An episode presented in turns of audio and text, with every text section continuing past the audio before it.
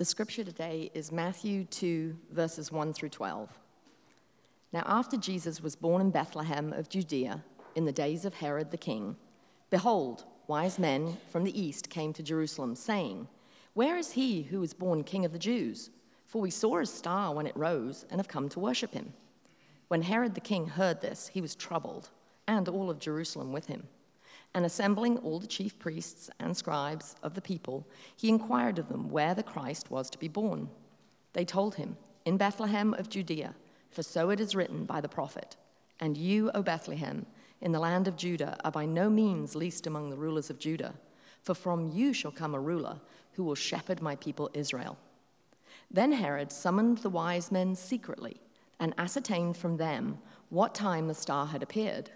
And he sent them to Bethlehem, saying, Go and search diligently for the child. And when you found him, bring me word, that I too may come and worship him. After listening to the king, they went on their way. And behold, the star that they had seen, where it rose, went before them until it came to rest over the place where the child was. When they saw the star, they rejoiced exceedingly with great joy. And going into the house, they saw the child with Mary, his mother and they fell down and worshipped him. Then, opening their treasures, they offered him gifts gold and frankincense and myrrh. And being warned in a dream not to return to Herod, they departed to their own country by another way. This is God's word. Amen. Thank you, Vicki. So, good morning. It's good to see you. My name is Drew Bennett, one of the pastors here at Redeemer City Church. Uh, if you're wondering why in the world I'd be wearing a jacket this morning, it is cold, okay? I get like two Sundays a year where Florida Bears wearing something like this. Uh, but it's Epiphany Sunday. If you don't know what that is, you can see it's on the screen behind me. It is the uh, Sunday of the year, the first Sunday of, of, the year, when the church has historically commemorated uh, this story the visit of the Magi to the child uh, Jesus, uh, probably a year and a half to two years after uh, he was born. It is also the day that we've set apart where we're going to ordain a new pastor in our church, John Egan. And so whenever we do that, we get a little spiffed up, okay? So. Uh, and, but, I, but I chose this text for both of those reasons. It is a perfect complement to the Nativity story, which we are, are you know, typically looking at during the Christmas season. And though it is grouped with the other material, the scholars tell us it probably took place sometime later. So the wise men, I hate to break it to you, there's a lot that we get wrong about the wise men and the way we typically do our nativity scenes and that sort of thing. They probably weren't there at the birth of Jesus. Uh, they were there much later, and so they represent the future of Jesus' reign, not necessarily the beginning. And so the scene reminds us that though the kingdom come in Jesus has small beginnings, its future is, is very big, like the mustard seed in the parable that Jesus told, the seed that is the smallest of all the seeds, but grows and eventually becomes larger than all the other plants. These magi, bowing down before the toddler king, is a preview of the future when the kingdoms of this world will become the kingdom of our Lord and Christ, and he will reign over everything. And he will put his foot on every enemy, even death, and the old will pass away and be no more, and the new will come. That is, that is his future, that is our future. And so this text is the crescendo of the Christmas story. And so, what a great opportunity to look at it together this morning. But let me say this is also a great text for an ordination service. And here's what I want us to see. I'm just going to talk briefly this morning because we have other things we want to get to. But I want you to see these three things, and they're just the three points in the outline that I gave to you in your worship folder. We want to see uh, the Magi, just looking what are who are these men? What's the significance of them? Secondly, we want to take a broader look at this text and say, uh, what does it really call us to? What is the mission that we're called into because of what's going on here in, in Matthew chapter 2? And then lastly, in the exact way that Jesus comes, we see that there's a very clear and specific motivation. So three M's there. Maybe we'll remember the Magi, the mission, and the motivation from this text uh, as we just ponder for a few minutes together. So, first, follow with me if you would. Uh, let's look at these Magi, these wise men, the three kings of Orient are, as we sing about. Call them what you want. Uh, it's really unclear, actually, to us exactly what role they had. They were probably the best way to describe them is they were cultural elites they were rulers of some kind, probably from the land of Persia. They most likely traveled months following the astrological sign to come and worship, uh, verse 2, the king of the Jews. But not because he was the king of the Jews. See, that's the point. Here you have, think about this, you have pagan, Gentile rulers, kings, bowing down before the one born king of the Jews because he's actually more than just king of the Jews, he's the king of kings. The king to whom all the other kings of the earth owe obedience and worship. So, this scene is more than just history, it's actually prophecy, or you could even say it is a parable in some ways, what we see here. So, remember, over the last uh, the weeks of Advent, we've been talking about this great reversal that would take place as Isaiah the prophet promised that darkness would turn to light, if you remember, and sadness would become joy, and uh, oppression and violence would give way to righteousness and peace. And we said, how would all of that happen? And the answer in Isaiah chapter 9 and throughout the Bible is that it would be the king the king that would come, and it would be his power and his goodness that would change the world. And so the hope that Israel's prophets had for the world was embodied in the king who would ascend to David's throne and rule over not just Israel, but from Israel, rule over the whole world. And so we read in Isaiah 9 of the increase of his government and of his peace, there shall be no end. So Israel's king was destined, according to the prophet, to rule the world. Now, this becomes a matter of misplaced nationalistic. Whoop, there we go. Nationalistic pride and idolatry. The point, rather, was that the reign of Israel's king would be symbolic of the reign of Israel's God, that Yahweh was not just a tribal deity. He, in fact, is the creator of all, the true God, the God of all the peoples. And through the king, God himself would subdue and secure the worship of the nations for himself. And so, Psalm 72, for example, if you're familiar with that scripture, if you have a Bible and you want to turn there, uh, you, you could, or, or at least look there later. You'll see it's a, it's a messianic psalm. And it says about the king of Israel, here are the words of the psalmist about Israel's king, but it's a prophetic messianic psalm, so it has reference to the ultimate king, the Lord Jesus himself. It says, May he have dominion from sea to sea and from the river to the ends of the earth, and may desert tribes bow down to him. May the kings of Tarshish and the coastlands render him tribute, and may the kings of Seba and Sheba bring gifts. May all kings fall down before him, and all nations serve him. And that was the prophetic hope. And it's exactly what we see happening here in Matthew chapter 2. And so Jesus is being presented to us in this story as more than just a moral philosopher. He is the king. And if he is the king, then he is your king, and he is my king. You with me? It's interesting. Interestingly, Herod in the story intuits the implications of this truth better than we do most times. There's a contrast intentionally by Matthew here in the text between Herod's response to this news and the Magi's response to the news. Herod, who is the sitting king of the Jews, but not a true son of David, because he was given the throne by Rome because I mean, in truth, his family was wealthy and they were the highest bidder, and it was just an auction Rome put on, and whoever promised the most support and money got the throne. Herod, who is the sitting king but not a true son, he knew, he knew enough prophecy that if you know, if the king had come, the king that Isaiah had talked about, the king that the Old Testament looked forward to, if that king indeed had come, then it for sure meant the end of his reign which is why he reacted the way he did. You'll see, verse 1, we're told that all of this took place in the days of Herod the king. It's more than just a timestamp, it sets the tone for the rest of the story. Uh, if you were a, a, you know, a Jewish person at that time, uh, it, would have, it would have created this visceral reaction inside of you because the people hated him. They saw him as a sellout to Rome, and his reign was marked by cruelty and oppression and extravagance, and he reinforced and enforced Roman occupation of the land. And so the people clearly wanted another king. They were looking for the true king, and it wasn't Herod. And they knew it, and he knew it. And so when news started, started circulating that Messiah had been born, and you know, the superstitions of the day, and a bright star began to shine in the sky, and Persians from halfway across the world show up at your palace seeking the one born, the rightful king of the Jews, a true son of David. You get it, right? It says Herod was what? Troubled. He's like, uh oh, this is not good.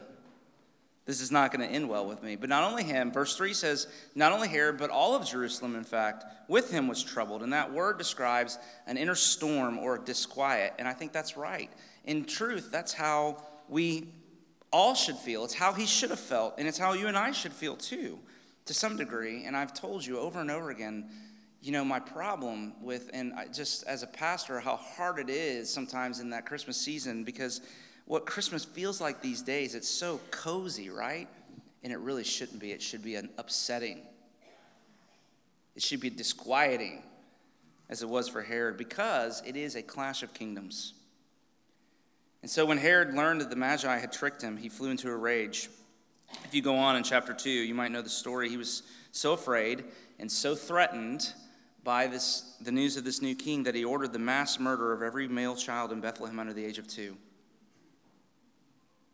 He would risk, he would not risk losing his throne to any potential rival, and that too is prophecy. In Psalm chapter, in Psalm 2, in fact, it says that the nations rage and the kings of the earth plot against the Lord and his anointed, taking war counsel with one another to overthrow him and to keep their place of power and control in the world. And that psalm is a prophetic, you know, word, but it is also a picture of our hearts, your heart and my heart. And Herod is a picture of the way our hearts most naturally respond to the reality of the king's coming if we truly understand its implications. And here they are. Here, here are the implications. If Jesus is king, then guess who's not? I'm not. You're not. If he really is king, then we owe him everything and he owes us nothing. If he really is king, then we bow to him, he doesn't bow to us. If he really is king, then we don't command him, he commands us. And the Bible says that the human heart hates that truth because we are rebels. And the stories we're reading in Genesis right now in our community Bible reading teach us that sin is a desire to occupy God's throne, to be at the control panel of the universe. That's what our hearts most want. And here we, like Herod, are confronted and reminded of the reality that we are not. And that is troubling to our hearts. Now, of course, the wise men, in contrast, they are the example of how we should all respond to the news of this king. And so if you're here and you don't know him, if you're here and you're not a Christian, here's my advice to you. Take note of the lesson of this, of this text. If you're here and you don't know him, but you think you might want to, then stop whatever you're doing and go and search for him until you find him, no matter how long it takes, no matter how hard you have to look. Nothing else matters. And when you find him, fall on your face before him and give him whatever time and talent and treasures you have for him to use at his disposal. But here's what I want you to see there is no middle ground.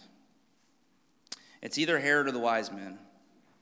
Those are the only two rational responses to the news of the king's coming rage against him because you understand the implications for your own life, or bow before him because, again, you understand the implications of for your life. But either way, you acknowledge the reality of the, who the Bible claims him to be. But the irony is, is there's a third group here in the text, and they kind of go unnoticed. We probably you probably just flipped right over them as we read along, and they're the scribes and the Pharisees in verses five through seven who answer Herod's questions about where the Bible prophesies Messiah to be born. So these wise men have traveled for months and finally make it to Jerusalem and then on to Bethlehem. But these religious leaders, the people in charge of teaching the Bible to the people and of leading them spiritually, these religious leaders won't go five miles. It's five miles from Jerusalem to Bethlehem. They won't go, they won't go five miles to investigate and see if the report, what if the reports are true?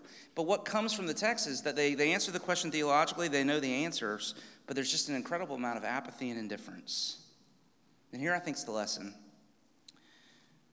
And the lesson is that the person who hates Jesus because of the claims the Bible makes about who he is, and the person who bows before him and give him everything, those are the, true, the two true responses. But the absurd thing, the absurd thing, the irrational thing is to shrug with indifference. The story doesn't let you do that. Don't do that.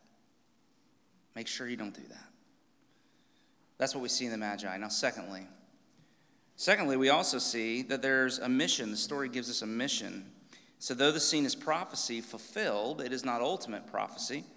The kingdoms of this world are not yet the kingdom of our Lord and Christ. There are enemies yet to be put under his feet, as we are well aware. There are territories that remain unconquered still. And so, let's consider Matthew 2 through the wide angle lens for a minute, with particular focus on Romans 10. I snuck Romans 10 in there because I really wanted that. This is really a, a, a sermon about Matthew 2 and Romans 10, if you would allow me, okay? And so the Magi's visit and worship teach us another important lesson, and that is that the Jewish Messiah is the Savior of Jews and non Jews. Now, that should get a huge amen from the room. You know why? Because about 95% of you are non Jews. That's good news for us. It may not land on us the way that it should because we're, for the most part, Gentile, but its significance cannot be overstated. God has designs on the whole world. He loves a worldwide reputation. He wants, and he's committed with all of his heart, he's committed for the whole world to join the worship of his people. That's why in Revelation you see it's every tribe and tongue and people and nation on the earth gathered around his throne. And so the narrative, the narrative tension of the story of early Christianity was whether the church would give up its Jewishness and embrace the advance of the gospel among the Gentiles. And then actually go into the world as Jesus had commanded them to make disciples of all people, as John taught us last week. Now, it's been that way for 2,000 years. It's still the narrative tension. For the church, Big C, it's the narrative tension for this church. Will we keep going into the world with the good news of Jesus as we've been commanded? It's interesting. Epiphany, which I told you is always celebrated, is January 6th. If you know the 12 days of Christmas, on the first day of Christmas, right? It marks the season of Christmas, that there are 12 days between Christmas on December 25th and Epiphany on on January 6th, Epiphany was actually celebrated by Christians for centuries before Christmas was. And that's fascinating to me. But it also makes a lot of sense that the church of previous centuries chose to commemorate this event as its charter, not Christmas. And it seems that they understood better than we do that, as Emil Brunner has said, that the church exists by mission as fire exists by burning. Without mission, there is no church. Without the command to take the gospel to the nations, there's no reason for us to gather here or even exist. That's what we're here for. And so that's why I want to, I want to, in light of that, that really is what this story is setting up. In light of that, I want you to, if you look in your worship folder at the assurance of pardon in that Romans 10 passage, I want you to see that this is the argument that Romans 10 is trying to make to us about the, the impulse to go out, to be, to be moved out by the Spirit of God into the world as his people. And so, as I said, if you'll forgive me, this is really a sermon on Matthew 2 and Romans 10. That doesn't mean I'll be any longer. It just means that's where we're going to look for a minute, okay? But here, here's the argument that Romans 10 is making in light of this. Four things, just as bullet points. First, it says in verse 14 that salvation is believing. Salvation is believing, not doing. Christianity is not a moral code, it's a message. Christianity is gospel. And so let's be clear about that. If you are here and you want to become a Christian, you don't have to do anything. In fact, the only requirement is to know there's nothing you can do and then call out to God for help. That's it. Verse 13, if you see it there, everyone who calls upon the name of the Lord shall be saved. And the name of the Lord refers to what God is like, his being and his character. And so to call upon his name means that your confidence and hope, that where you draw your strength from, is who God is and what he has done, and what he has promised to do and not what kind of person you are or your personal resume. The gospel is that God saves in Jesus if you believe. And believing is non doing, salvation is believing. Secondly, faith then comes from hearing. If, if the gospel is a message and not a moral code, then it has to be heard in order for it to be believed. So if the world is going to come under the reign of Jesus, there's a message that has to be heard and believed. Well, how are people going to hear? Not just in the 1040 window, but here, where 85% of our county doesn't attend church regularly.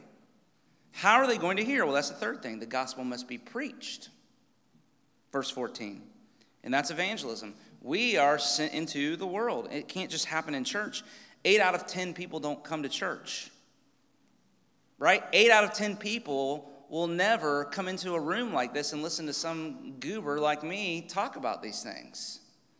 And so we have to go to them with the gospel message. And that's the last thing. If salvation is believing, and if faith comes from hearing, and if the gospel must be preached, then preachers must be sent.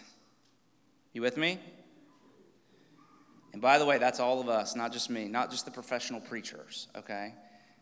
There's a gift of preaching, and those with the gift of preaching should preach, but every Christian is a preacher. Thank you, somebody. Thank you, Timo. Timo had to come all the way from Lakeland to give me that encouragement. Every Christian is a preacher. There's a gift of mercy, but every Christian should be merciful. So, me doing this doesn't get you off the hook. That's a real danger. John doing this doesn't get you off the hook. We are all sent. And so, wherever you are, whatever neighborhood you you live in, whatever job you work at, whatever school you go to, kids, you've been sent there. You're there for a purpose because the people who are there are, are, are on God's heart. And do you want to know how I know that the people where you are are on God's heart? Because you're there. And He sent you there. And He sent you there because those people he loves them, and you are to be the herald of the gospel to them. But this is also why we send preachers, like John, who've been trained and who have the particular gift of preaching, like the early church when they set apart missionaries and laid hands on them and sent them. And that's what we're going to do uh, today in just a minute. So, John Piper said about this, this kind of mission thing, he said, There's only really, uh, two, there are three options. You're either, number one, a radical goer, or number two, you're a radical sender, or three, the only other option is you're disobedient. So as we send John, pray that he will be a radical goer. And some of you pray about being radical goers with him. Pray that he will feel, he will go feeling the weight of souls. And as we send him, let's be radical senders. I mean, you can be sacrificial in your going, you can be sacrificial in your sending, but you have to be sacrificial either way. And I'll be honest, let me just just State of the Union for about one minute here. For 10 years, we've been radical senders, send, sending Tony and Amber Ellswick to Nicaragua, sending Brad Beating to the front lines for the fight for justice in our city with Heart for Winter Haven, sending Jeff Skipper and Redeemer Southwest a number of years ago, and, and hopefully soon sending another group with John and Katie. We have chosen not to measure our success by the people and the programs we have here, but by our capacity to send. We're a small church. We'll continue to be a small church with a big footprint, Lord willing, locally and globally, because we radically send. And I'll be honest, we're feeling this a bit here at the end of 2018. We'll report more on that in the coming weeks, but we are so intent on our sending that we, you, you might make the argument we've neglected the needs here at times thus grace abounding and some of the things. But listen, I'm, I'm proud of that. It's a matter of concern, but I'm proud of it because a successful church, by biblical standards, acts in a way that threatens the well being of the organization by depleting resources for the sake of the mission. And if the church ever begins to act in self preserving ways, it's dead. It's just a matter of time. Only 20% of churches in America are growing. Only 1% only 1% is growing through evangelism. There are 100 or so churches in Winter Haven. Can we be the one? I want to be the one. And that's why I want to keep planting churches. I know I've heard from you. It feels like all we ever talk about is church planting, church planting, church planting. And it's because it's the best strategy for reaching non Christian people, and that's why we're here. I'm losing my microphone again. Satan. Lastly, Lastly, as we consider this great work, there's the motivation as well. So, thirdly, the story reminds us of the right motivation. Now, make no mistake, we're talking about global domination, okay? This is global domination. You with me? Remember the old Pinky and the Brain? Hey, brain, what are we going to do today? Same thing we do every day, Pinky, try to take over the world. That is what we're talking about. But Christians have used that theology to do some pretty awful things forced conversion of Native peoples in the Americas and the Crusades. I mean, we can make a long list, and that's why it's so, so important to point out how this story in Matthew 2 shows that Jesus is a different kind of king altogether. He gives us a different kind of motivation for this mission that he calls us to. And we see this in the way his time on the earth began, but also in the way that it's foreshadowed that it would end here in this text. Both are alluded to. And so look just back in uh, Matthew, 6, Matthew 2 for just a minute. Look at the beginnings. Jesus, we're told here, was born in Bethlehem, not Jerusalem. And this comes as a surprise to the people in the text, and, and maybe even a surprise to us as we read it, because the Magi come first to Jerusalem, because of course that was the capital. Uh, that was where you know the government was. It was where the palace was, and so where would you expect a king to be born? Well, of course, you know, in the palace, in the seat of power. And and you know, people get tripped up by the star. We, we know actually, it's fascinating that there was a conjunction of two planet, planets at the time of Jesus' birth that have, would have produced the bright star in the sky. So it wasn't, you got to get out of your mind like the star was hanging out in the sky just above the manger where Jesus was born, okay? I mean, it, actually was a, you know, an astrological thing going on. But you have that, you have everybody in the world seeing this, and because of you know some of the astrological you know religions of the day, wondering what it meant. At the same time, it's very, it's known to history that there was a rumor going all over the world about a king that would, was going to be born in Judea. The Magi put those two things together and came to Jerusalem because that's where they expected to find the king that the prophecy foretold. Now, the surprise was that when they got there, he wasn't there, and they consulted the people who know the Bible, and they said, no, he's going to be born in Bethlehem instead. I mean, in the suburbs, in relative obscurity.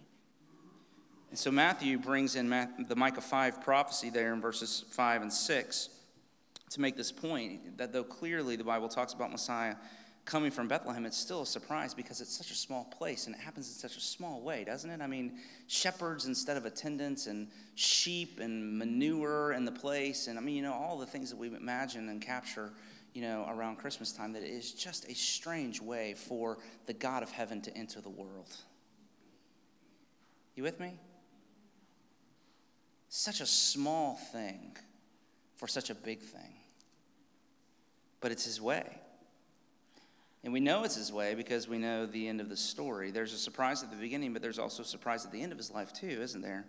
And no one, no one involved in this in these scenes in the beginning parts of the Gospels would have imagined the way it would end, though it is hinted at in the text. Now I don't want to make too much of the gifts of the Magi that they bring because scholars are divided about the significance of this, but I do think there's something here. So if you see we, we, we imagine three kings. We don't know that there were just three kings. There were three gifts, and so that's where the three kings come from. But there could have been many more. There could have been one who was a very generous person who gave, you know, all these gifts. But there are three gifts you'll see there: frank gold, frankincense, and myrrh. And uh, they are kingly gifts. They're very expensive gifts. That's what we can know for sure. But they also, I think, intuit certain things because the gold that's given suggests that Jesus is royalty. It was the gift given to a king. And uh, frankincense was actually used as incense in worship services of the time. So it suggests that Jesus was, in fact, divine, that he was God. And we know that he, he was indeed. That this was God himself breaking into the world, putting on human flesh and blood uh, in the person of Jesus. But then the myrrh. The myrrh was a perfume, very clearly in that day, that was used to embalm the dead.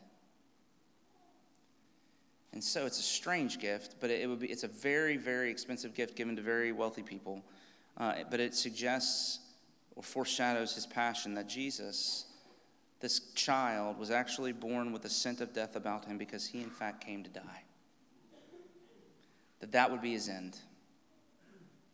And so the Jews were looking for a king that would come and gain a throne, and through that throne, rescue them from their political enemies. Jesus did not come to earth to gain a throne, he left his throne. He did not come for glory or fame or power or wealth. He stripped himself of glory. He gave away his wealth. He became nothing, though he was the king. He did not seek a throne, he could have had one. Satan offered him a throne. The crowds offered him a throne. His best friend Peter offered him a throne. And time and time again, he said no to a throne because he came to say yes to the cross. Why? Because it was the only way to save his people from their real enemies, not Rome, but sin and death.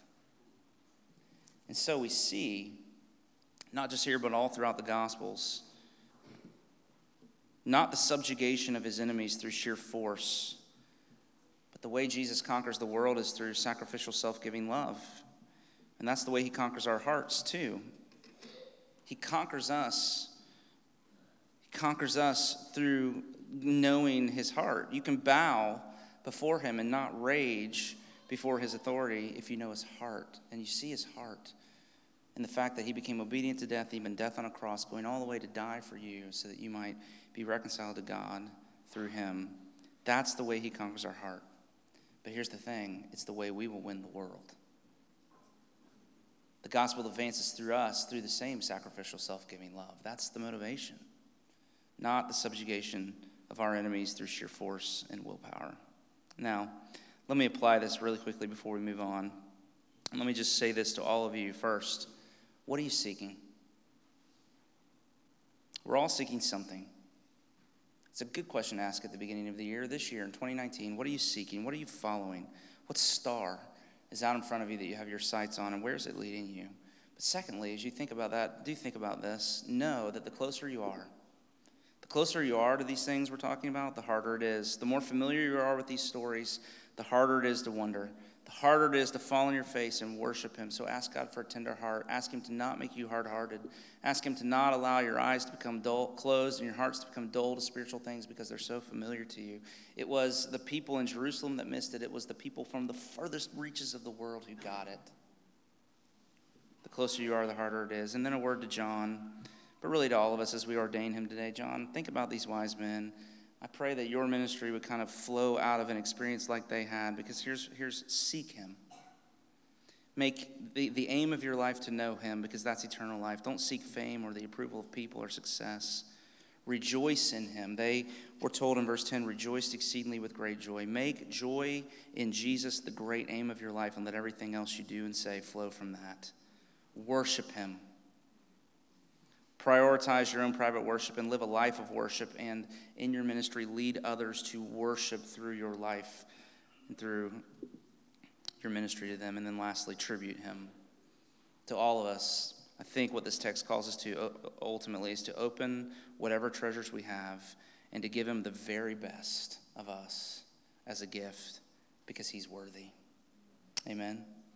Let's pray. Will you pray with me? So father as we come now to this time, as we respond to this word and these moments that we have here, would you do just that? Open our hearts.